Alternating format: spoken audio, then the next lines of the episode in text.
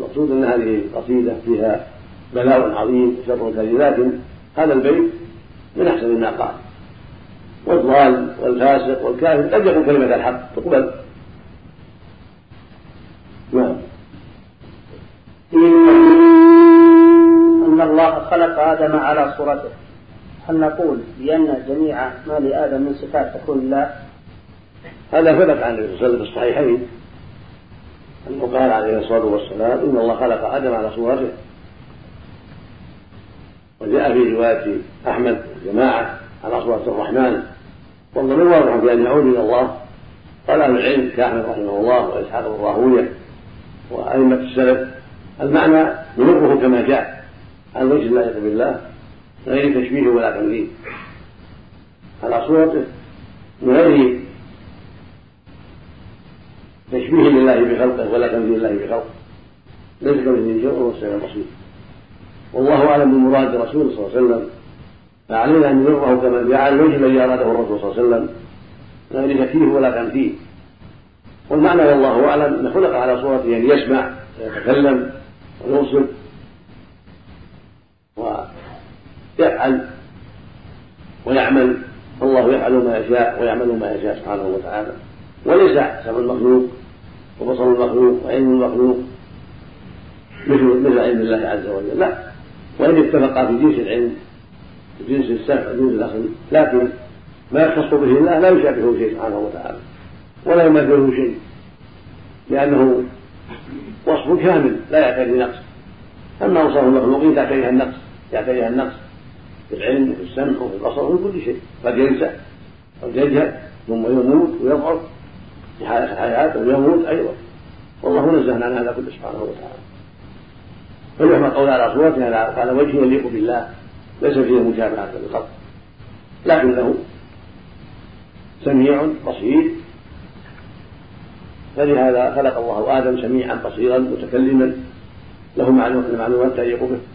إلى غير ذلك من الصفات التي شارك فيها الصفات الإلهية من حيث إطلاق الوصف. والإشتراك الذهني أما الحقائق الموجودة في الخارج فالذي لله لا شركة فيه. والذي مخلوق لا شركة فيه. والله له أوصافه العليا وله المثل الأعلى السماوات والأرض وهو الوصف الأعلى والوصف الأكمل سبحانه وتعالى. والمخلوق له الوصف الأدنى. نعم. فسمعنا نقلا عنكم بالنسبة لسلسلة الأحاديث الصحيحة والضعيفة. قولك أن ما صححه الألباني فليس على إطلاقه. فربما يكون ضعيفا أما ما ضعفه فهو ضعيف. أقول في في هذا وفي ما يقول الحاكم وابن حبان وابن خزيمة وغيرهم ليس على إطلاقه. فقد فقد يقع فيها بعضها ما هو ضعيف خفي على المصحح والجروح وقد يكون في الضعيف صحيح أيضا فليس كل مضاعف على إطلاقه أيضا. لا هو ولا أمثاله هذه قاعدة عند أهل العلم. ولكنه على كل حال جزاه الله خيرا قد اجتهد وبذل وسعة ونفع الأمة شيئا كثيرا. ولا أعلم في عصره مثله فمن اعتنى بالسنة واجتهد في بيان صحيحها من سقيمها. وهو أخونا وصاحبنا. بارك الله فيه. ولكن مقصودي أن لا ينبغي لطالب العلم أن يكون جامدا ما قاله الشيخ ناصر الدين أو قاله ابن حبان أو الحاكم أو ابن خزيمة أو الحافظ بن حجر أو فلان يقول انتهينا؟ لا ما انتهينا. لابد يراجع الحديث طالب العلم يعتني. العامة ما عندهم شيء من هذا. حسبهم أن يقولوا ما قاله العالم وارسلهم اليه لكن طالب العلم الذي أعطاه الله البصيرة وأعطاه العلم بما قاله أهل العلم في مصطلح الحديث وفي أصول الفقه لا يكفي أن يكون مقلدا بل ينظر ويتأمل هل ما قاله موافق للقواعد التي رسمها أهل العلم؟ هل هناك نقص؟ فقد يكون في الحديث من هو مدلس وخفي عليه أو غفل عنه. قد يكون الحديث انقطاع فلم يبطل له. قد يكون الحديث شاذا مخالف للحديث الصحيح ولم يبطل له. يبطل له هكذا. تقع. له ولغيره ولا يضره هذا ولا ينقصه هذا. مع علمه واجتهاده وحرصه على الخير لا يضره. لكن ليس بمعصوم لا هو ولا غيره. قد يقع فيه ما يصححه الغلط وقد يقع فيما يضعفه الغلط. لكنه بحمد الله قليل نعم. بعض الشباب يقع في سوء الفهم في بعض المواضع فيلقي كلمات جزافة منها مثل هذا السؤال الذي يقول صاحبه يتشدد بعض المتحمسين الدين تشددا منفرا منفرا من الإسلام ويعلقون اهتماماتهم بتوافه الأمور. ويتناسون القضايا يتناسون قضايا الأمة. نرجو منكم ذا النصح إليه. الكلام هذا فيه إجمال. كثير من الناس قد يسمي بعض الواجبات وبعض المحرمات توافه وبعضهم يسميها قشور. هذا كله غلط. لكن يجب على الداعي إلى الله والمعلم للناس أن يعنى بالاهم فالاهم والدين كله ليس فيه قشور وليس فيه توافق كله مطلوب وكله مهم. ولكن فيه ما هو أهم. الصلاة مثلا أهم من الزكاة والزكاة أهم من الصيام وهكذا. وبر الوالدين أهم من بقية الأرحام وهكذا. وإن كان الجميع واجبا فأركان الإسلام كلها عظيمة. وأنواع الطاعات الواجبة كلها عظيمة. وأنواع وأنواع المعاصي كلها يجب الحذر منها. لكن مثل ما أخبر النبي صلى الله عليه وسلم معاذا لما بعثه اليمن أمره يبدأ بالشهادتين. ثم إذا أطاعوه يأمرهم بالصلاة. ثم إذا أطاعوه يأمرهم بالزكاة وهكذا. فالداعي إلى الله يتحرى ما هو الأهم. فإذا كان الجماعة المدعوون عندهم أمور خطيرة كبيرة لا يتكلم معهم في الصغائر يتكلم معهم في الكبيرة. ثم يصلون يتكلم معهم في الصلاة وعظم شأنها. كان عندهم الشرك يتكلم في الشرك. ينصحهم مع عدم إهمال المسائل الأخرى التي ترغبهم في العلم. يتكلم في الصلاة في الزكاة في الصيام في بر الوالدين. لا بأس لكن لا ينسى ما هو الأعظم من توجيههم إلى توحيد الله وإرشادهم إلى ذلك وتحذيرهم من الشرك الذي به تحبط, تحبط أعمالهم ولا تنفعهم بقية طاعاتهم ولا يشدد في الأشياء التي لا ينبغي التشديد فيها بل يبدأ بالأهم فالأهم حتى يخلص من ما هو الأهم؟ ثم ينتقل إلى بقية الأوامر والنواهي التي يرى عليهم نقصا فيها. لعله إذا استقاموا على الأهم يتركون ما دون من المعاصي ويعتنون من بقية الواجبات. ولهذا تجد في النصوص أنواع كثيرة من هذا. في النصوص يقول النبي صلى الله عليه وسلم أمرت أن أقاتل الناس حتى يشهدوا أن لا إله إلا الله وأن محمدا رسول الله ويقيموا الصلاة ويؤتوا الزكاة. فإذا فعلوا ذلك عصموا دماءهم وأموالهم إلا بحق الإسلام. فترك الصيام وترك الحج.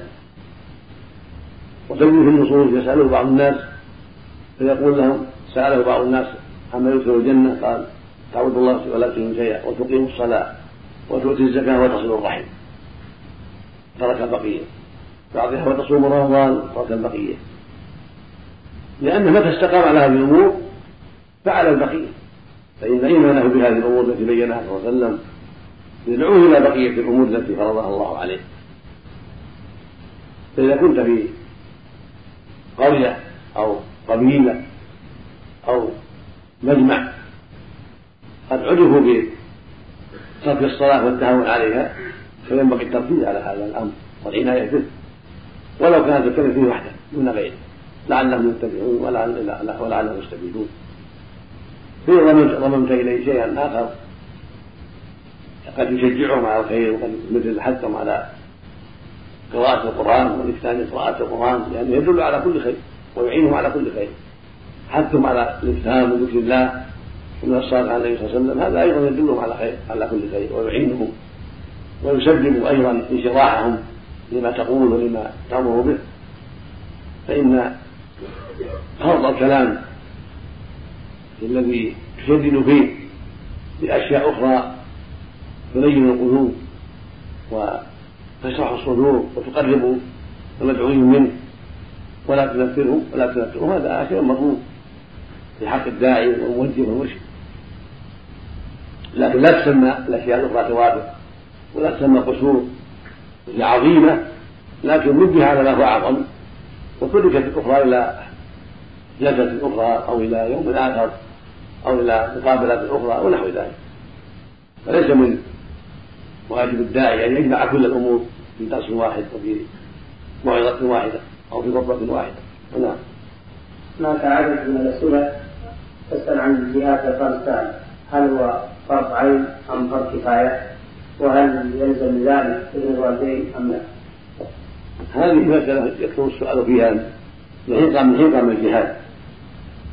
ولا ريب أنه فرض عين على المجاهدين الأفغان لأنه هجم عليهم العدو وفرض عليهم جميعا ذكورهم وإناثهم كبارهم وصغارهم غنيهم وفقيرهم كل على حسب طاقته وفرض على من جاورهم إذا احتاجوا إليه. وإذا استغنوا عنهم كفى وإذا احتاجوا من حولهم فهو فرض عين عليه حسب الطاقة والاستطاعة ثم هكذا من يريهم ومن يريهم ومن يريهم حتى يستغنوا ونص أهل العلم على هذا المعنى. وبينوا أن المسلمين شيء واحد.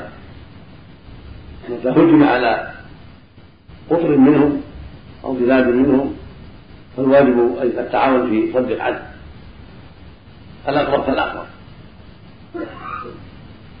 وكنت أؤيد هذا المعنى كثيرا ولكن بدا في الأخير توقف عن جعله فرض عين على كل إنسان في الدنيا من المسلمين.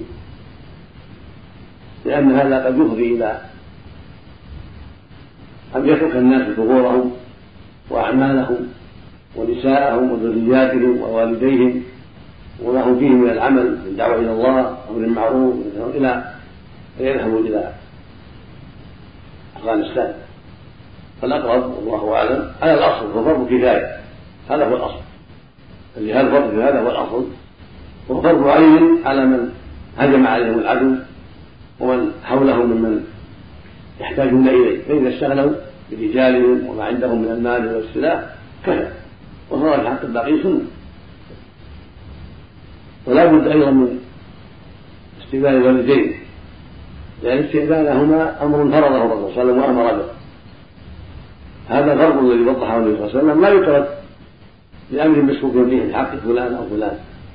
وكون فرض عين على زيد أو عمرو في الرياض أو في قصيم أو في أمريكا أو في أفريقيا أو في أي مكان محل نظر.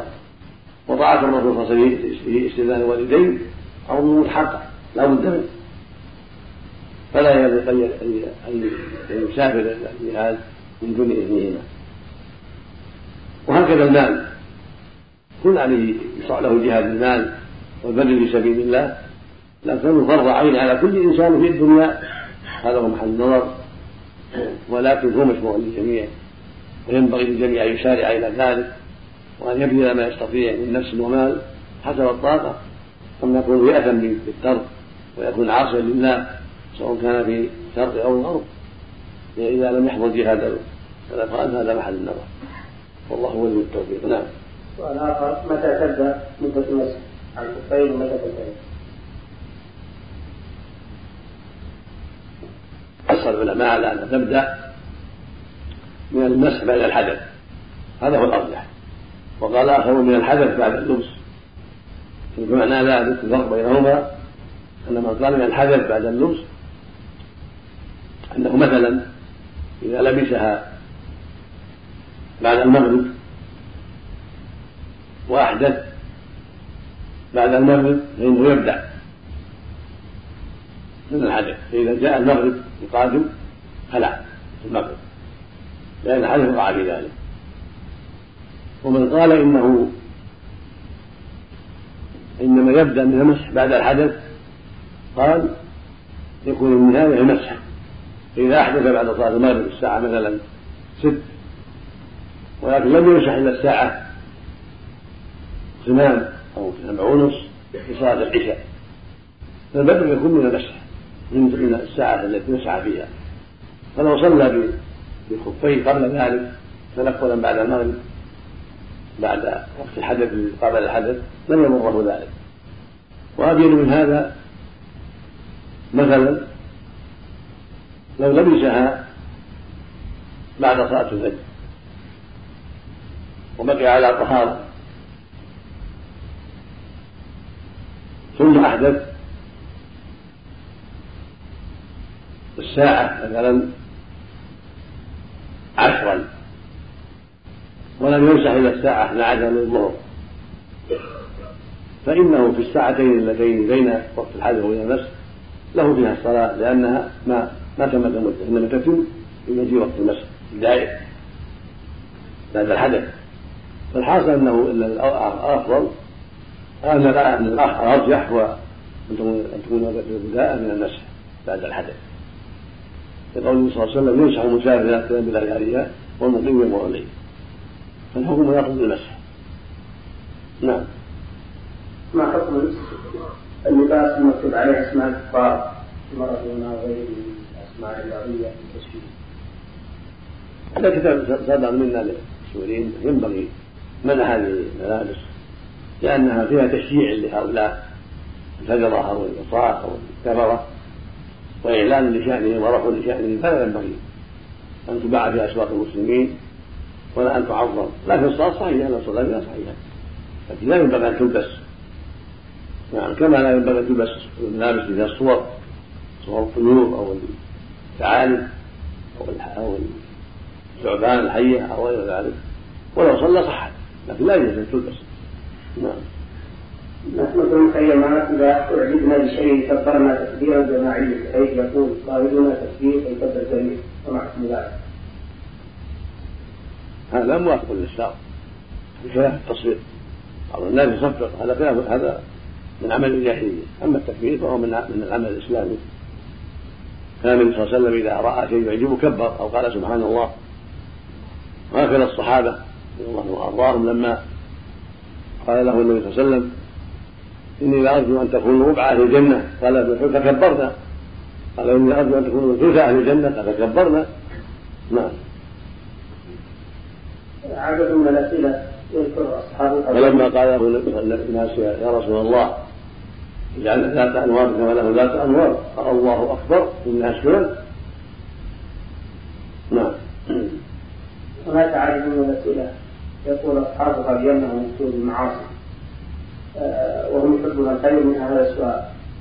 يقول آه، فضيلة الشيخ حقيقة أنني من الناس الذين يحبون الله ورسوله والله شاهد على ما في قلبي وكذلك أحب الخير والجلساء وأعمل على نفسي بقدر استطاعتي ولكني يا فضيلة الشيخ تريد بمعصية بمعصية الحقيقة إن استمرت بي ستفسد علي ديني ودنياي. وكلما فعلتها ندمت كثيرا وبكيت. ولكن للأسف الشديد ما استطعت التخلص منها.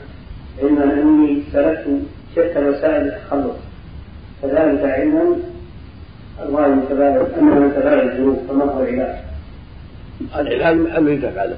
العلاج الجد في التوبة والندم والبكاء من هذا الأمر والحرص على السلامة. والله يعينك بعد ذلك. إذا صدقت. والثاني لا تذكر إلا ذنبا إذا تبت صادقا ثم ابتليت بها فأنت مأخوذ بالأخير لا بالأول. الأول محيي بالتوبة. كما جاء في الحديث النبي صلى الله عليه وسلم إن الله يقول جل وعلا علم عبدي أن له ربا يغفر الذنب ويأخذه. قال إذا كان من الذنب ذنبة صادقة عفى الله عنه كما قال النبي صلى الله عليه وسلم عائشة رضي الله عنها التائب من الذنب كمن لا ذنب. ولكن مع الصدق يزول إن شاء الله ويعينك الله على الترك. وأخشى ما أخشاه أن تكون التوبة غير صادقة وأن تكون مصرا في نفسك. هذه المصيبة العظيمة. إذا كنت مصرا هذا تؤخذ بالأول والآخر. فعليك بالجد والصدق في التوبة والندم الكامل والعزم أن لا تعود فيها. ثم بعد ذلك يعينك الله على هذا الشيء. وعليك بالبعد عن مجالسة أهلها. لا تكون صاحبا لهم ولا تجالسهم.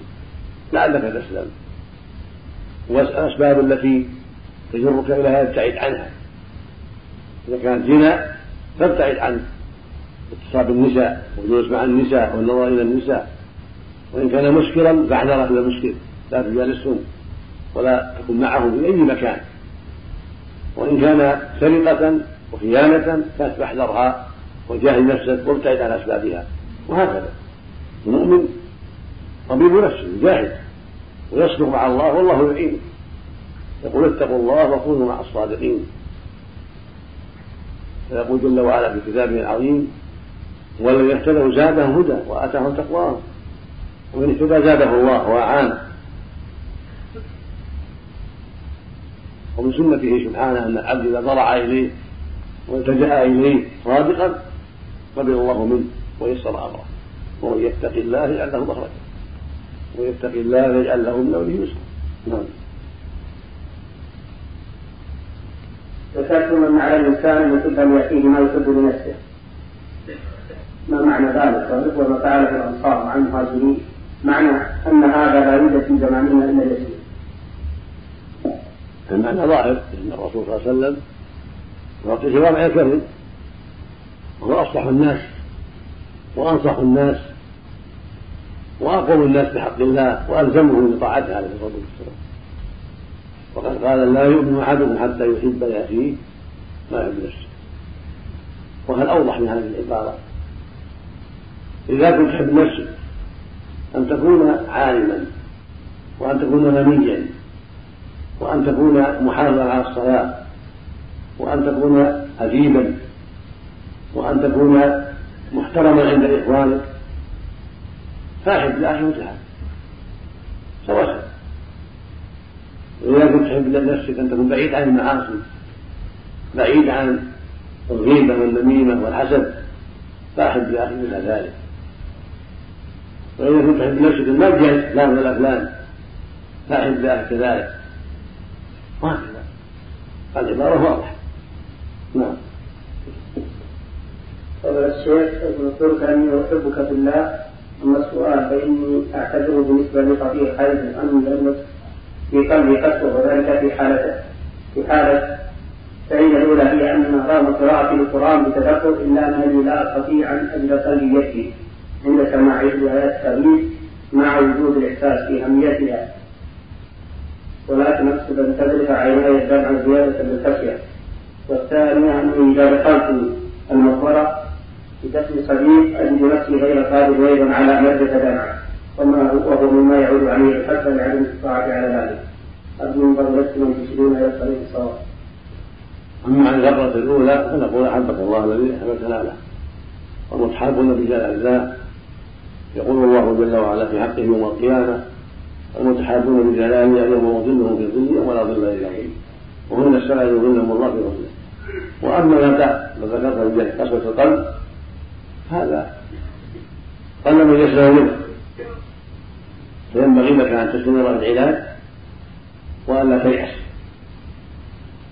أكثر من العلاج بقراءة القرآن الكريم بتدبر وتعقل والإكرام من الله سبحانه وتعالى قد قال جل وعلا ألا بذكر الله تطمئن القلوب. يقول عز وجل في كتابه العظيم وإذا قرئ القرآن فاستمعوا له وأنصتوا لعلكم ترحمون. ويقول كتاب انزلنا اليك من الله ليدبروا آياته وليتذكر أولو الألباب.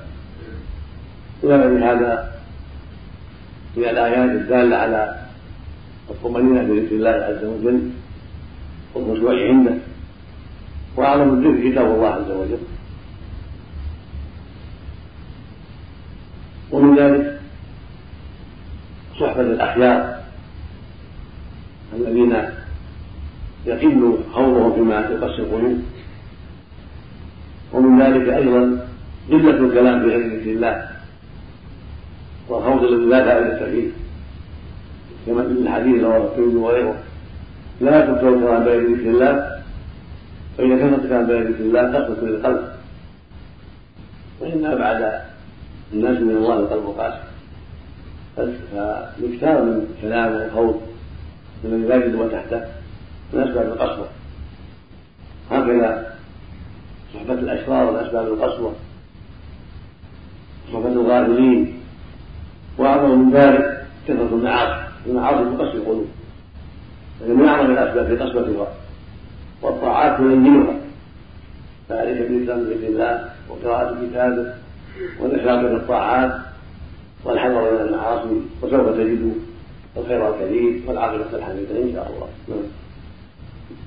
نعم صلى إمام صلى بجماعته صلاة الظهر ولم يجلس التشهد الأول فعندما تنبه لذلك قام وأتى بركعة كاملة تجبر التشهد. إيه. إمام صلى بجماعته صلاة الظهر ولم يجلس في التشهد الأول فعندما تنبه لذلك قام وأتى بركعة كاملة لتجبر التشهد الأول الذي تركه وهو جاهل ولا يعلم. كما حكم صلاته وصلاة وصلاة الذين خلفه. هذا غلط صلاته صحيحة الغلط الجهل لكن الواجب عليه سجدتان للسهو قبل أن يسلم يسجد سجدتين كما فعل النبي صلى الله عليه وسلم. لما ترك السجد الأول وفرغ من صلاته كبر وسجد سجدتين قبل أن يسلم عليه الصلاة والسلام. هذا هو المشروع أما يأتي بركعة كاملة لا حاجة إلى هذا. لكن من أجل الجاهل تصح الصلاة. ولهذا لما سهى النبي صلى الله عليه وسلم وصلى خمسا ولم ينبه إلا بعد السلام لم يأمر الذين تبعوه بالإعادة من أجل الجهل يعني سألهم فقالوا ظننا أن حدث في الصلاة شيئا فقال لو حدث شيء فانباتكم انباتكم ويسير فذكروني ولم يأمرهم بالإعادة. لأنهم أدوها جهلا منهم وظنا منهم أن الصلاة في فيها وهكذا أصحاب اليدين وصل اليدين. لما سلم عن النقص وتابعوا تابعوه جهلا منهم يحسبون أن الصلاة غيرت.